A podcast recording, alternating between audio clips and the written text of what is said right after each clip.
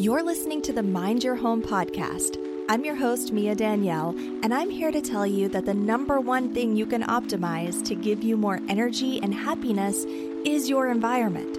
If you're tired of the chaotic cycle and ready to feel energized at home with more simplicity, more energy, and less clutter, then welcome to the Mind Your Home podcast.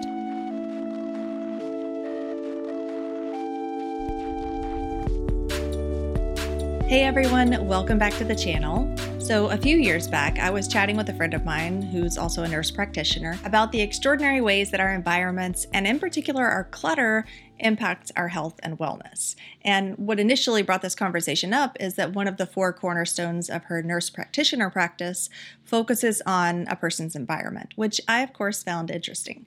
So I was remembering that conversation recently, and my mind went down a rabbit hole of ways that our environments impact our health both directly and indirectly. Number one, which feels kind of like the most obvious to me, is that clutter hides germs and bacteria. It's not always just other clutter that's hiding under your clutter. Your clutter might actually be housing some living stuff too.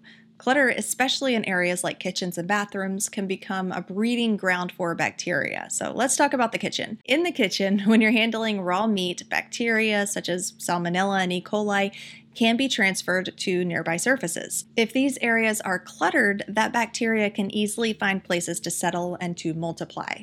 Now, you don't have to be at hoarder level for this to happen. In fact, the layout for many homes is to have the kitchen right at the garage entry. So the kitchen can easily become a dumping ground for bowls and trays of things like loose change or mail or lint or just random clutter that people empty from their pockets as they come in the door these surfaces can become contaminated without you even realizing it, and the clutter just makes it harder to clean thoroughly.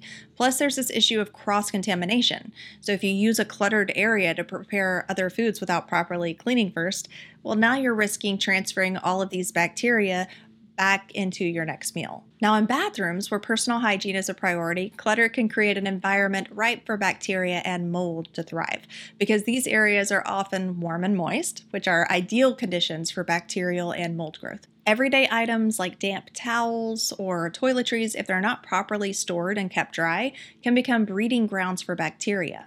Now, in a cluttered bathroom, it's challenging to maintain the level of cleanliness needed to keep these bacteria at bay.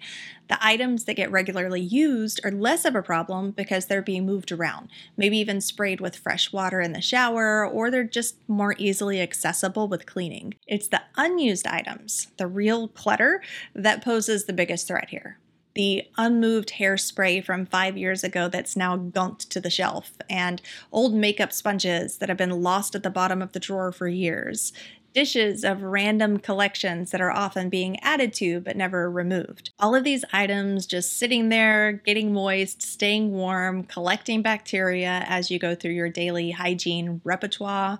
And everybody else who uses that bathroom goes through their daily hygiene repertoire. It can just lead to unsanitary conditions over time. And of course, there are general house hygiene issues because clutter can interfere with regular cleaning and maintenance of your home. When spaces are cluttered, it's just harder to clean the surfaces effectively, which can result in accumulation of dirt and grime and bacteria, and as we're going to talk about later, dust and dust mites. This means that even if the visible surfaces are cleaned, the clutter and the hidden areas may still be harboring germs and bacteria. And over time, these uncleared areas can become a significant source of contamination, meaning things like bacteria and mold, they are living so they can grow and spread. It doesn't necessarily remain contained to those cluttered areas. Simply put, less clutter means fewer places for bacteria to hide and a healthier living environment overall. And just as a side note, pest infestations are also a concern because clutter can attract and hide pests like rodents and insects, and these can carry diseases of their own and create unsanitary conditions as well. Plus, really cluttered areas can make it hard to even notice and address these situations. You may not know that you have insects yet. Number two, allergies and respiratory problems. And this is probably the biggest one because we have so many people with breathing problems. Clutter may or may not be the cause of the multitude of our allergies and breathing problems that we suffer from, but it definitely can be a contributing factor. Cluttered spaces tend to accumulate more dust, which is a common allergen. Items like books and fabrics and carpets, upholsteries can trap dust and are often found in cluttered areas. Now, not to get gross, but dust isn't just dust. And it's kind of weird if you look at it, if you look at dust under a microscope and see what dust mites look like.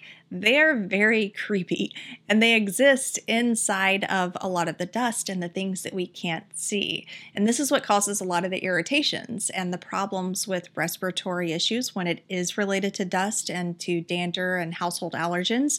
And the thing is, sure you can clean these things off, but when you have a lot of clutter, when you have things that aren't regularly being used, then they're likely not regularly being cleaned or washed either because we tend to naturally clean and wash things as we use them. There's also mold growth concerns because clutter can obstruct airflow and create areas of trapped dampness, especially in areas that are stacked against walls or in drawers or poor ventilated areas, or areas that get a lot of extra moisture, like bathrooms. And of course, mold spores are known to cause allergic reactions and respiratory problems, especially in people who have mold sensitivities or asthma. I have a friend who has had the worst time with black mold in her home, and it's at the point now where you can't even see the mold, but she can still feel it when she breathes. In homes with pets, clutter can also trap pet dander. So, pet dander is tiny, even microscopic flecks of skin that's shed by cats and dogs, and sometimes rodents or birds or other animals that have fur or feathers. And this can be a significant issue for people with pet allergies because the dander can accumulate in cluttered spaces and it's not easily removed without really getting in there. Like thorough cleaning with heavy suction vacuums. And that's also provided that you can reach the spaces that you're trying to declutter in the first place. Clutter can also lead to poor air quality or reduced air quality. It can block air vents and reduce the efficiency of air filtration systems, which leads to poorer indoor air quality. Now, I know that you might be thinking, well, this sounds like hoarder level again, because obviously we're not like piling things in front of our air vents. But when you have too much stuff, how many of you know that it rarely stays in its home? Things get moved out, things get migrated around, and you might not even realize that something has inadvertently been placed by one of the kids in front of the air vents. So, when you have more clutter, you have to pay more attention to things like that so that your air quality isn't impacted. Clutter can also hide other sources of allergens, like old newspapers or magazines or fabrics that may not be immediately visible. And all of this has an impact on our immune system. Constant exposure to allergens in a cluttered environment can put a strain on anyone's immune system, making it more susceptible to other illnesses and just reducing overall health. For people with allergies and respiratory conditions, maintaining a clutter free environment is just particularly important. But then we have safety hazards. Clutter can be physically treacherous, and it can create some legitimate safety hazards inside of your living space, such as tripping hazards. In these people, falls can lead to serious injuries like fractures or head traumas. Even in a well lit room, small objects or unevenly stacked items can cause someone to trip or fall. On the other end of the spectrum, you have falling objects. Overstuffed shelves or cabinets can lead to items falling out unexpectedly. You know, think of crammed storage closets that you wish you could deadbolt closed, or boxes stacked up in the garage. And this is especially dangerous, of course, if it's heavy objects that are being stored in high places, because those can cause serious injuries if they fall on someone. And obstructed exits. Now, most of us don't consider emergency exits inside of our own home. I certainly don't. But if something like a fire or a gas leak or an earthquake were to happen, we would all wish that we could get out sooner. And in a cluttered home, exits can become randomly blocked. And that may not be where you store things, but again, in crowded spaces, things can often end up wherever they end up. Let's talk about compromised structural safety. Believe it or not, Shelves have weight limits, and I know that some of us like to take that as a challenge, but it can be damaging and potentially dangerous. And that really goes for any weight bearing surface. If they're overloaded, could collapse. It's a bit like stuffing a bag too full. Eventually, something's going to give, something's going to rip. And that's not only a mess and a lost storage option, but also a potential injury. Cluttered spaces can be particularly hazardous for children who love running around without regard and at specific ages have issues with stability and with putting things in their mouth. So they might not recognize the dangers of unstable piles of items, or maybe even sharp, pokey items that are underneath piles of items, or small collections of knickknacks that could pose choking hazards for younger kids. In total, there's an increased risk of things like cuts, bruises, and just more serious accidents when kids are in cluttered spaces. Now, we mentioned blocked exits, but clutter itself can increase the risk of fire. Things like accumulated papers, fabrics, lint, old flammable aerosol sprays, you know, items that are inching closer and closer to space heaters. So, again, this isn't just a hoarder issue. So many materials can easily catch fire, and clutter can also block access to things like fire extinguishers or other safety equipment as well. And then clutter can also lead to hidden dangers. Like we mentioned with the kids, when there's a lot of clutter, it can cover up some nasty surprises like sharp things, broken stuff, or even spills that you can't see. Someone may accidentally run into these hidden dangers and end up with things like cuts, possibly infections, and other injuries. And then, of course, we have mind, emotion, and energy, all of which express themselves through physical symptoms as well. Take stress, for example. Sure, stress is usually seen as a mental thing, but it does also show up in your body too. Think headaches, tense muscles, you know, feeling wiped out, and even your immune system taking a hit. These aren't just annoyances, they're signs that your body is feeling the pressure. Of course, I have an entire video and article about the psychological effects of clutter that goes deep into research and science behind how clutter impacts your mind um, and how stress is a major factor in that. And then there are, of course, the physical symptoms of mental health stress. Both anxiety and depression can by themselves be exhausting.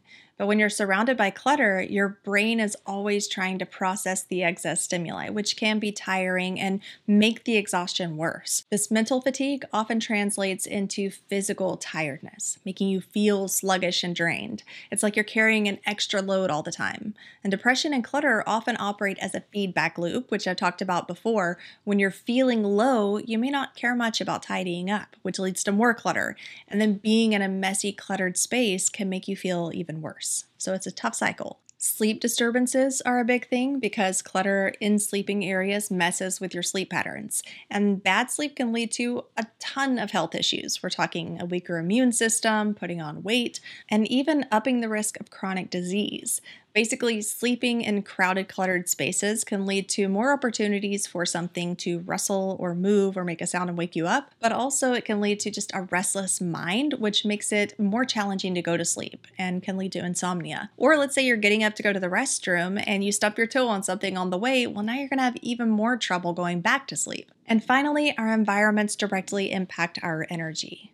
A space can inspire you, it can calm you, it can frighten you. It's really just incredible how quickly we're impacted by the spaces that we're in, by our habitats, especially the places where we live and thrive and where we restore ourselves.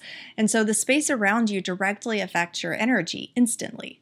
A room can inspire you and lift you up and give you energy and make you feel more productive, or it can bring you down and make you feel apathetic and avoidance and sluggish. And when a space is yours, and especially when the clutter is yours, it can add extra weight because you look at your home as a reflection of yourself of your abilities and what you're also allowing into your life. So, if your space is full of things that you don't really like or need, it's hard to feel positive and energized. So, is your clutter making you sick? Have you ever stopped to think that the mess around you could be messing with your health? It's not just about having a neat and tidy space, it's about how all of that clutter makes you feel both inside and out. So, are there things that are giving you a boost or that are bringing you down when you look around your space right now? Here's the deal tweaking your space can do wonders for your mind and for your body. If you want to feel more aligned and energetic and vivacious, start with the stuff that's surrounding you. And hey, if you're looking for a little help to make your happy space a little bit happier, I do have my free resource library that is up and running. We're constantly adding new things to it. We have like 20 new things to add to it on the back burner right now. So you can gain your access. It's totally free. I'll chat with you next week.